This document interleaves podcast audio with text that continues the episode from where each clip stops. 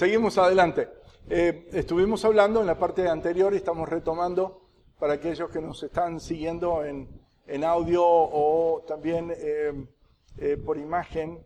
Estuvimos hablando de los idiomas bíblicos pertinentes y vale la pena aclarar que en la Biblia nosotros nos encontramos que el Antiguo Testamento mayoritariamente fue escrito en hebreo y minoritariamente en arameo. El arameo era algo así como la lengua franca en ese tiempo, es decir, el idioma internacional del Medio Oriente.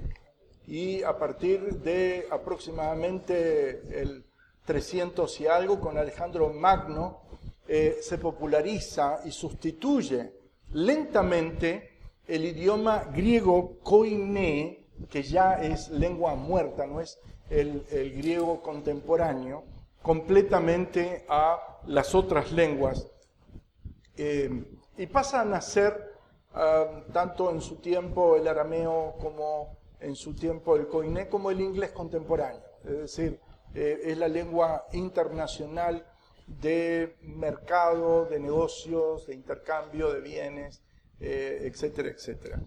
Em, de hecho que en ese periodo la, popularización de la lengua koiné, y esto lo reflexiono en un librito que escribí hace un tiempo que se llama Credos Contemporáneos, eh, lo, toma como incidencia al punto que el griego llega a penetrar la zona de Palestina y al pueblo hebreo y especialmente a toda la diáspora judía, es decir, a toda la mancomunidad judía que estaba fuera de fronteras de Israel y em, se traduce así la Biblia, es decir, el, Antiguo Testamento, mejor dicho, a la versión conocida como la Septuaginta.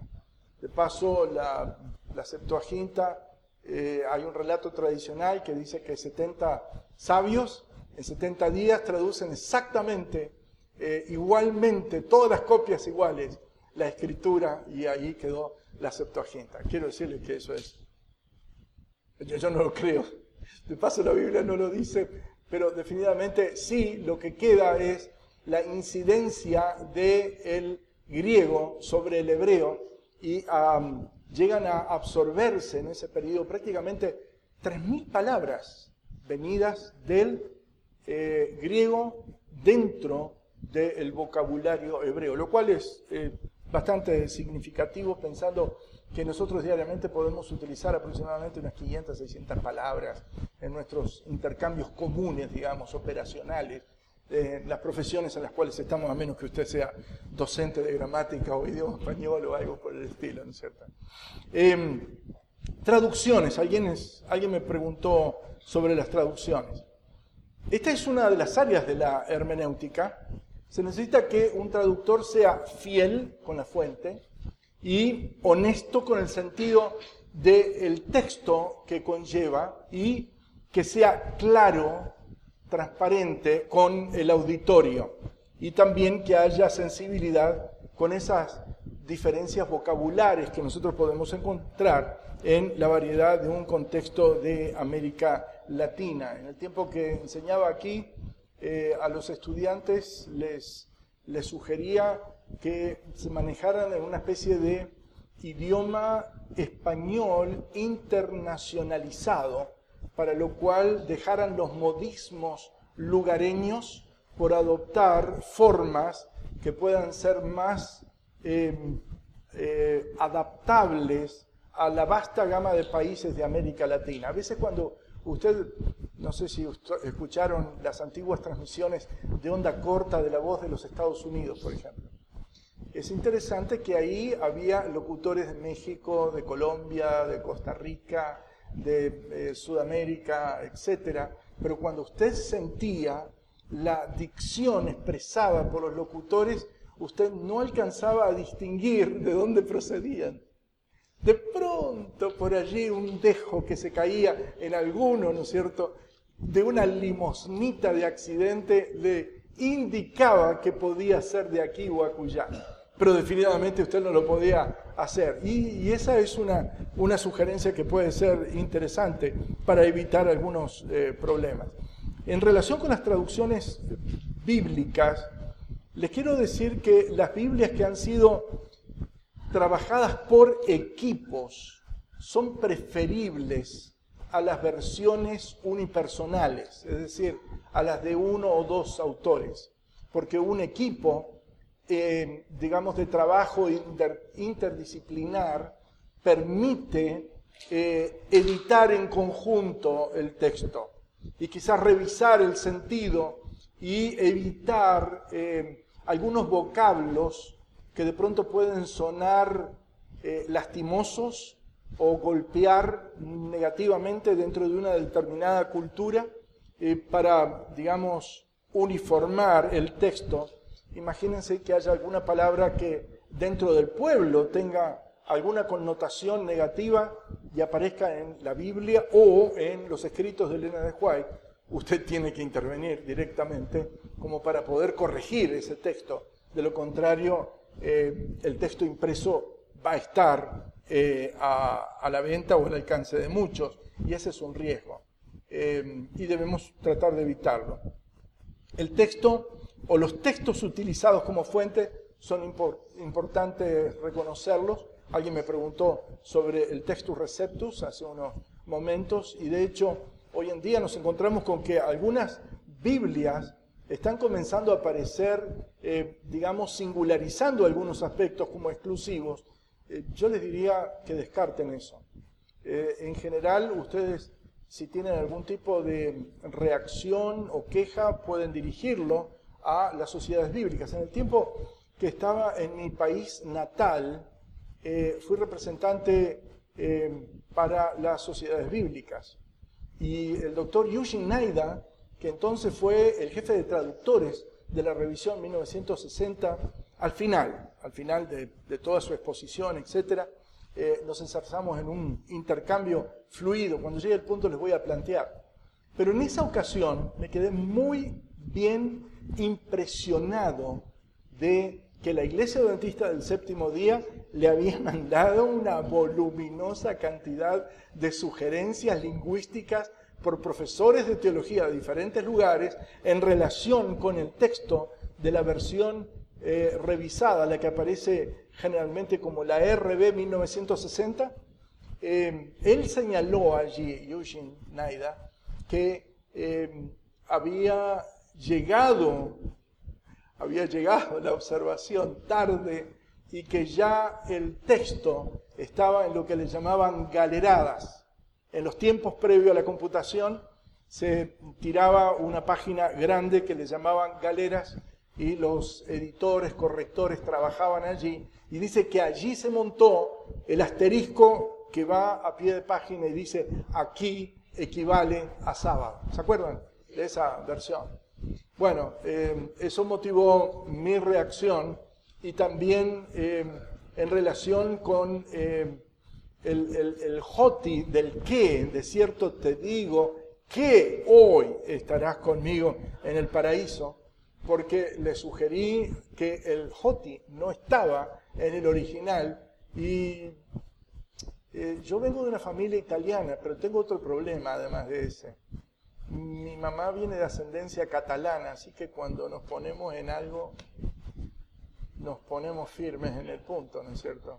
Así que terminó la discusión en sociedades bíblicas y finalmente Fuimos caminando por la avenida central, llegamos al hotel y a la habitación y él revisó allí el, punto y lo corroboró.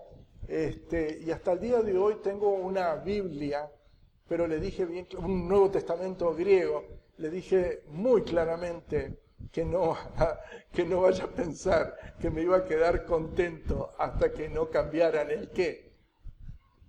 Y ahí quedó el qué, todavía está, ¿no? Y el hombre murió de paso ya. ¿Cuál es la filosofía que generalmente es buena en traducción?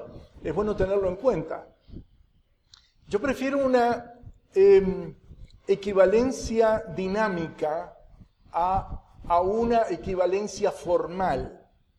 La equivalencia dinámica significa que cuando usted está traduciendo, y a veces me toca traducir en público alguna de mi gente donde estoy en, el trabajo que hago, eh, prefiero adaptar el sentido que tiene en el texto a darle una visión eh, literal.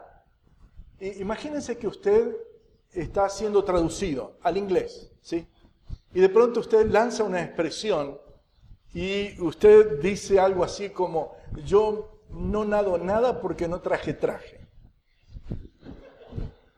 Quiero decirles que el traductor va a tener algunos problemas. Eh, todo está correctamente dicho. El verbo, nadar, este, eh, las partículas que están allí, está todo bien dicho. Pero el sentido, ¿cómo lo, cómo lo puede traducir? Usted no lo puede traducir al, al inglés, créame. Usted ahí lo que necesita es una traducción dinámica, porque una traducción, una traducción formal, es decir, literal, al punto, no va a llevar el sentido porque del otro lado no va a tener sentido. ¿Me, entienden lo que estoy señalando? Es decir, la, traducción dinámica, es decir, cómo usted va a dar esa forma en el otro idioma, va a conllevar un, mejor eh, sentido que la literal. Em, quiero decirles que en relación con, con hermenéutica, vale la pena que usted tenga en cuenta también que hermenéutica es un vocablo que se utiliza en varias disciplinas.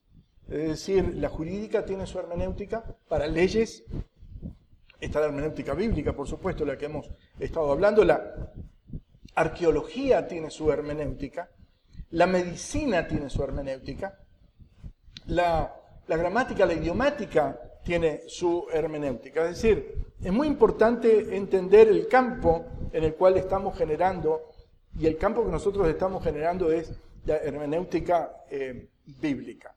Aquí hay dos palabras que en esta sección quisiera que ustedes tengan en cuenta y que conozcan el sentido, porque es un sentido em, muy importante que, juegan dentro de la dinámica de este punto.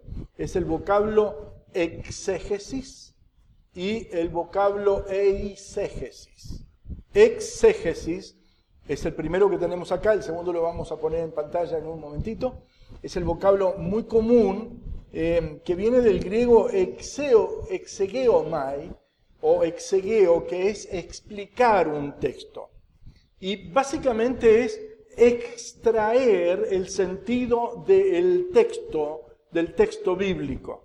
Eisegesis es el otro vocablo, y lo tenemos ahí, es imponerle al texto un sentido desde el radio de acción del lector que no está dentro del texto eh, bíblico, de tal manera que aparezca ahora como que el texto está siendo adaptado. Es decir, ese es uno de los peligros que nosotros encontramos. Y quiero decirles que esa es una larga discusión dentro de la eh, historia de la hermenéutica, pero eh, la sana lectura de la Biblia implica que siempre optemos por lo primero. Es decir, el texto es el que tiene la autoridad y es el texto el que habla. Nosotros no tenemos que ponerle el sentido de nuestra cultura en el texto. Es decir, debemos entender el texto y extraer el sentido del texto, no imponer nuestros valores y conceptos dentro del texto de las Sagradas Escrituras. Hay, y vale la pena una revisión rápida de algunos libros de la Biblia y aquí hacemos un, un paneo rápido como para poder entender que hay dentro de la Biblia documentos históricos testimoniales, eh, como eh, nos encontramos aquí con eh, Mateo, el libro de Hechos, el libro de Job, Reyes, Crónicas, y cuando de paso hablemos de Samuel, Reyes y Crónicas, hablemos del libro primero, libro primero, no hablemos de primera de Reyes o primera de Samuel o primera de Crónicas. Es, son libros, no son epístolas.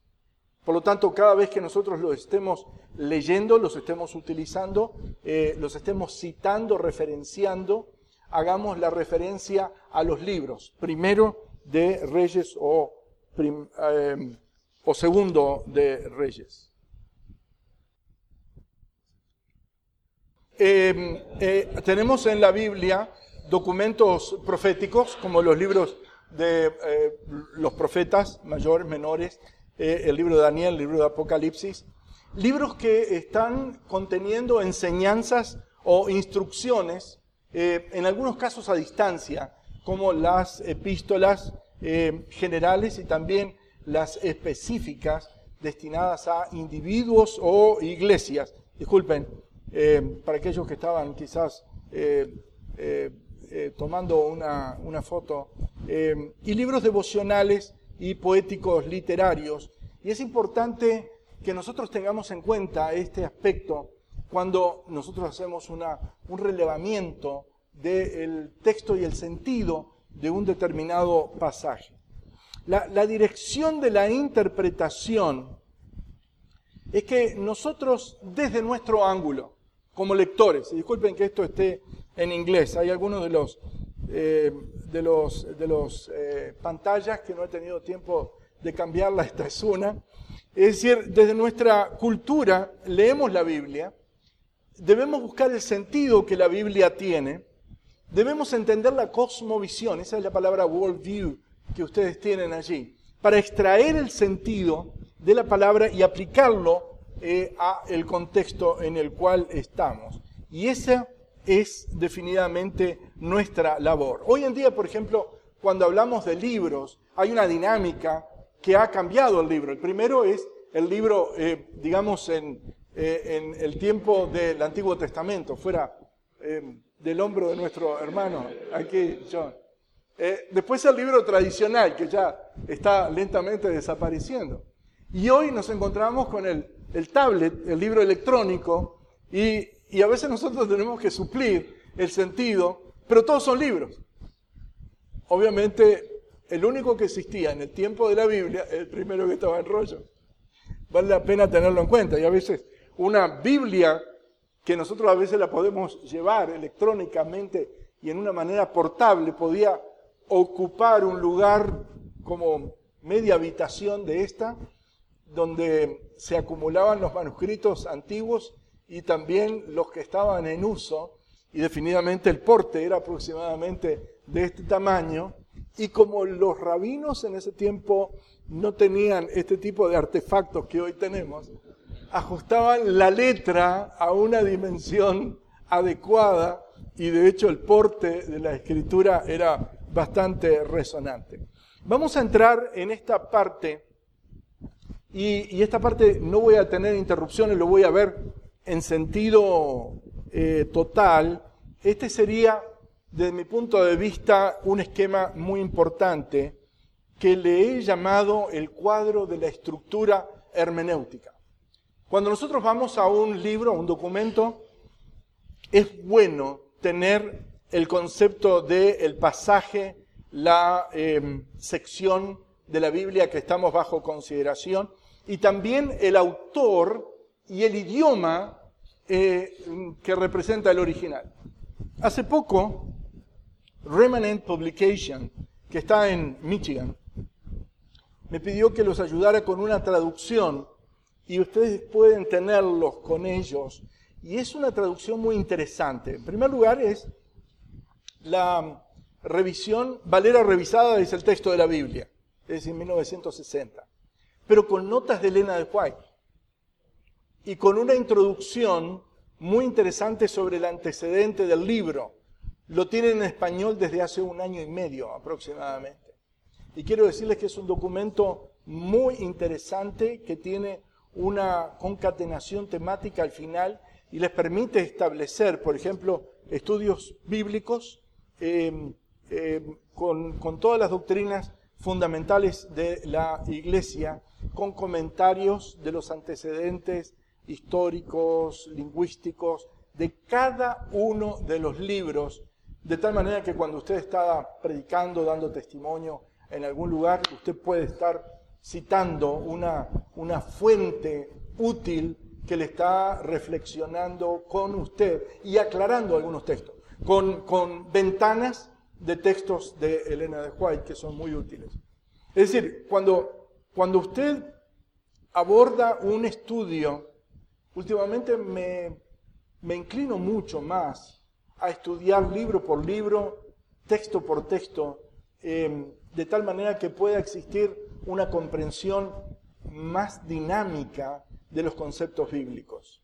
Eh, recientemente en el mismo campestre que estuvimos trabajando juntos con Steven, estuve trabajando con la epístola a los Corintios con el pastor Eric del Valle, con quien trabajamos juntos en el programa Respuestas Bíblicas, y definitivamente fue muy eh, dinámico ver el resultado que hay en la congregación cuando se analiza el documento punto por punto y en algunas ocasiones problema por problema, porque estuvimos trabajando Corintios, por ejemplo, y fue interesante poder analizarlo, cómo el apóstol Pablo estaba trabajando con una cultura eh, eh, pagano-helénica y, y en la cual él compartía toda la dinámica religiosa eh, proveniente del judaísmo, cristianismo y toda la conflictividad que se iba planteando allí. Es muy importante tener en cuenta ese aspecto, porque allí usted va a encontrar los motores verbales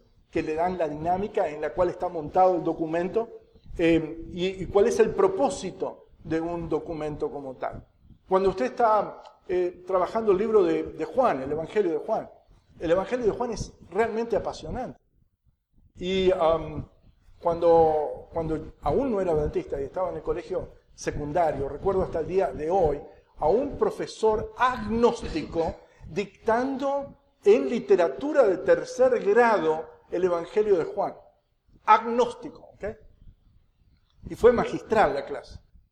Es decir, desde el punto de vista del de, eh, antecedente, el, todos los elementos del background que tenía el libro, su dinámica, etcétera, etcétera. Pero comprendiendo, luego, luego entrando en el estudio del documento en sí, Juan responde a una pregunta fundamental y cuando usted va desde el capítulo 1, 2, 3, 4 hasta el 20 y tanto en el que termina, usted se encuentra con que hay una pregunta que es la pregunta motora. ¿Quién es Jesús? quién es Jesús. Y se lo va a responder de todas las maneras posibles. Pero le va a responder simplemente, Jesús es Dios. Y después de haber estado reflexionando por mucho tiempo, yo pude entender qué era lo que significaba cada uno. Y le va a hablar del ego en mí. Y usted va a encontrar el ego en mí, el yo soy. Yo soy el, el camino, la verdad, la vida, etc y, lo va a poblar de esas imágenes. usted va a, caminar con Juan al lado de Jesús y el yo soy le va a quedar impactado al punto que va a notar la profundidad de sentido que tiene, al grado de alterar hasta la gramática. Antes de que Abraham fuese, ¿cómo, cómo lo diría bien usted en español? Correcto, estoy completamente de acuerdo. Pero transgrede, transgrede en beneficio del texto bíblico para que asome la persona del hablante. Y él dice, yo soy.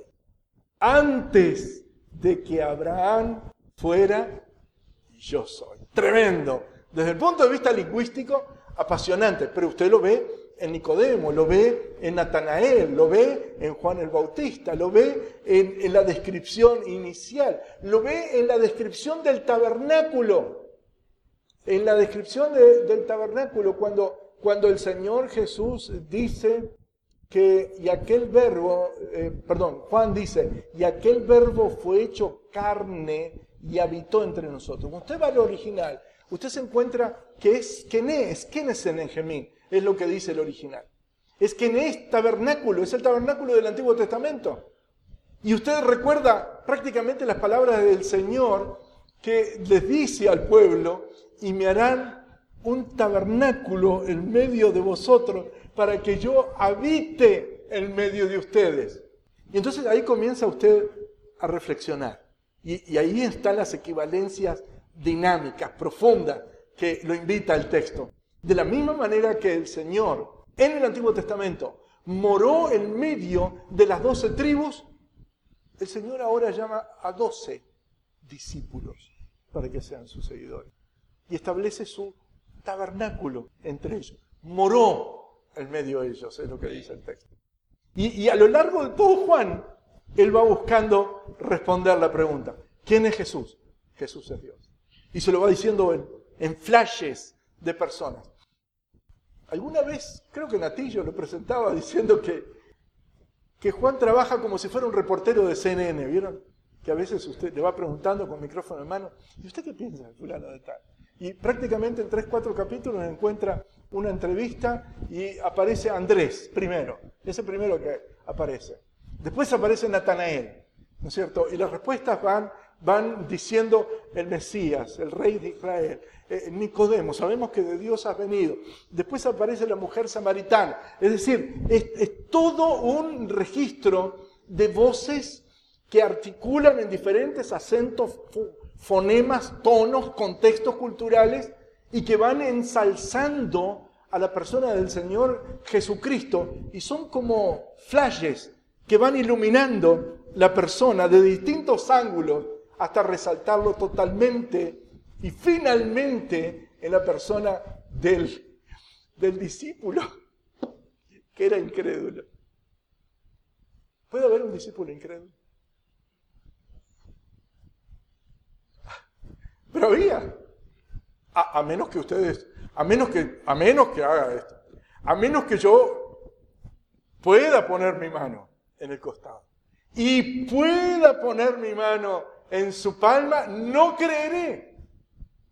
Él dicta sus bases de fe. No, no, ahí no le den ustedes las 28 doctrinas fundamentales digan, fírmela aquí y te bautizamos. Ah, a menos que yo haga, no voy a creer. Y ahí está lo atractivo de Jesús. Ese Jesús que se presenta y nadie, ahí, hubo, ahí no hubo un correveidile que texteó o tuiteó al cielo diciendo, este no cree. Dice que aparece y hace énfasis Juan, las puertas están cerradas. Y Jesús lo llama. Están todos. Jesús lo llama a él. Y entonces le dice, pon aquí mi mano Y entonces aparece el grito de fe. Señor mío y Dios mío. Ah, no sé cómo, no sé cómo querrán explicarlo los testigos de Jehová. Pero cuando ustedes juntan todo el testimonio, es poderosísimo. Es definitivamente poderosísimo. Es tremendo el poder que tiene ese momento. Y cuando usted toma los textos en el original y los compara con el original, es Yahweh Elohim. Es decir, lo está llamando como los salmos llamaban a Dios en el Antiguo Testamento. Y ahora, él después de toda esa lección, de, de todo ese momento, ¡boom!, lo está reconociendo. El libro de Juan es apasionante. Es apasionante. Es decir, cuando usted ve al autor, cuando usted ve la dinámica, cuando usted va leyendo el conocimiento que reina dentro del tratado, usted ve algo importante. El autor no es un hombre educado, está claro eso. Más, cuando usted enseña griego, el primer autor que usted toma para que alguien se pueda mover a dar los primeros pasitos como un recién nacido que va tambaleando, ¿sí? En griego, ¿cuál es? Juan. ¿Por qué? Porque Juan piensa en hebreo. reflexiona en hebreo y tiene que escribir en griego, porque la iglesia de ese tiempo estaba, digamos, hablando y reflexionando en griego. Y ese era el problema que él tenía. Por lo tanto, ¿qué era lo que hacía él? Y utilizaba lo más sencillo posible el idioma. El griego más elemental es el que ustedes tienen allí. Pero las ideas que están son, son vigentes hasta el día de hoy. Son flashes que van entrando en imágenes de color potente en cada uno de nosotros porque están revelando al autor y consumador de la fe, usando a otro apóstol, en este caso, hebreos. Eh, eh, Pablo, obviamente. Eh, la religión, la cosmovisión, el estilo literario que usa. Es muy interesante el estilo literario en este caso. no es pulido, no es teológico, no es Pablo, no. Juan no es, es absolutamente sencillo y llano en, la descripción. Pero cuando usted va viendo el panorama general, y especialmente en este aspecto, que tiene mucho que ver en el proceso de interpretación, es decir, el texto o el pasaje dentro del contexto, usted ve cómo va, digamos, llenando algunos de los puntos. Y quiero, déjenme ponerles un ejemplo en esto. Estaba escribiendo este librito de El Dios que adoramos y de pronto eh, lo di a leer a alguien que estaba trabajando con nosotros entonces en la casa editora sudamericana, perdón, en, Michigan Conference, y experto en materia de griego. Y me dice, sería bueno que pongas la aclaración acá sobre el texto de Juan 1.18. léanlo, abran, abran su Biblia ahora y, y vean lo que estoy tratando de decirles qué bueno es, digamos, trabajar en equipo.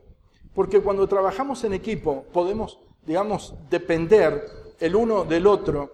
Y en este pasaje nos encontramos con un incidente muy, muy interesante.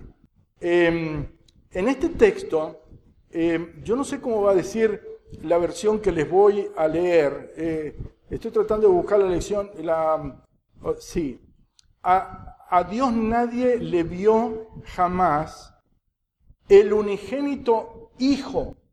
¿Dice así en la versión de usted? Ok. Quiero decirle algo. Hay una evidencia de texto mayoritario que dice unigénito Dios. Monógenes Theos. Y lo puse en el libro como comentario, como para que puedan tener alguna idea. Y eso es bueno de ver cómo a veces el leer el texto, digamos, nos puede ayudar a, digamos, tener una imagen eh, eh, en este contexto.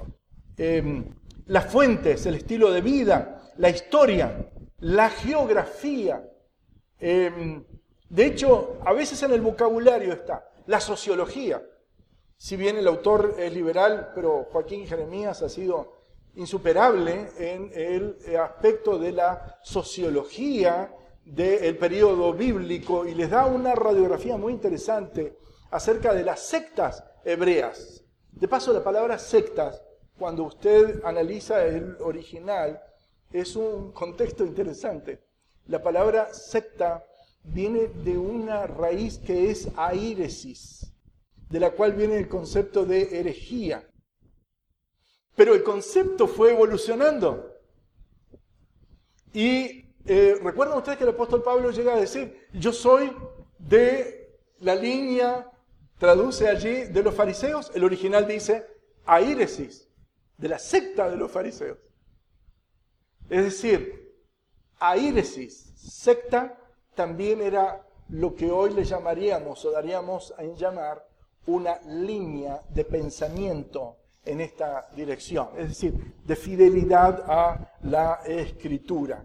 Em, em, de hecho, la importancia de la hermenéutica es muy importante, eh, nos ayuda a entender el texto, delinea el marco de estudio en el cual vamos, revisa el contexto histórico del pasaje, los antecedentes del autor, el estilo en que escribe el texto, la cultura involucrada y este es un aspecto que en algunos de los ejercicios que vamos a hacer inmediatamente después que terminemos esta sección, lo vamos a ir viendo.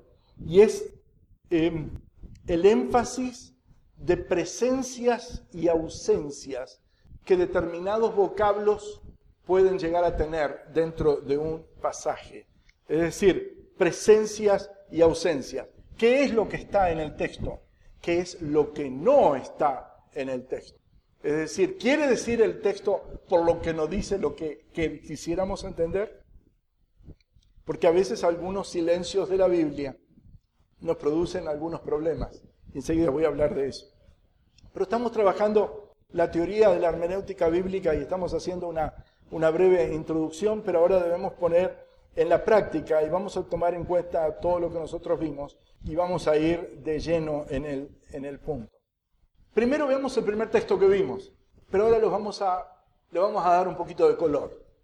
Dice el apóstol Pablo a Timoteo, procura con diligencia presentarte a Dios aprobado.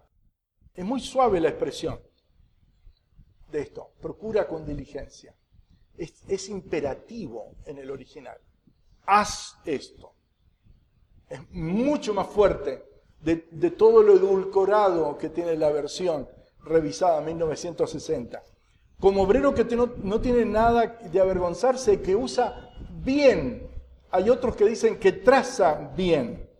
Eh, es muy interesante aquí el, contexto de cómo aparece, eh, porque el, el, concepto, algunos expertos sostienen que el ordomeo que está utilizando allí en el original el apóstol es el de aquellos que cortan el tendido de una carpa, de una tienda, como para hacerla simétricamente a la perfección y que lo traza con corrección de tal manera que sea balanceado.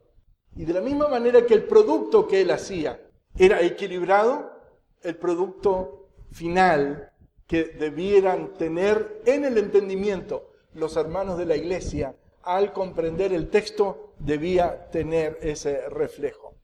¿Por qué razón? Elena de lo dice, disculpen que lo tengo en inglés, pero la falsedad en el momento del tiempo del fin se parecerá tanto a la verdad que en algunos momentos será imposible distinguirlo a menos que nosotros contemos con las sagradas escrituras.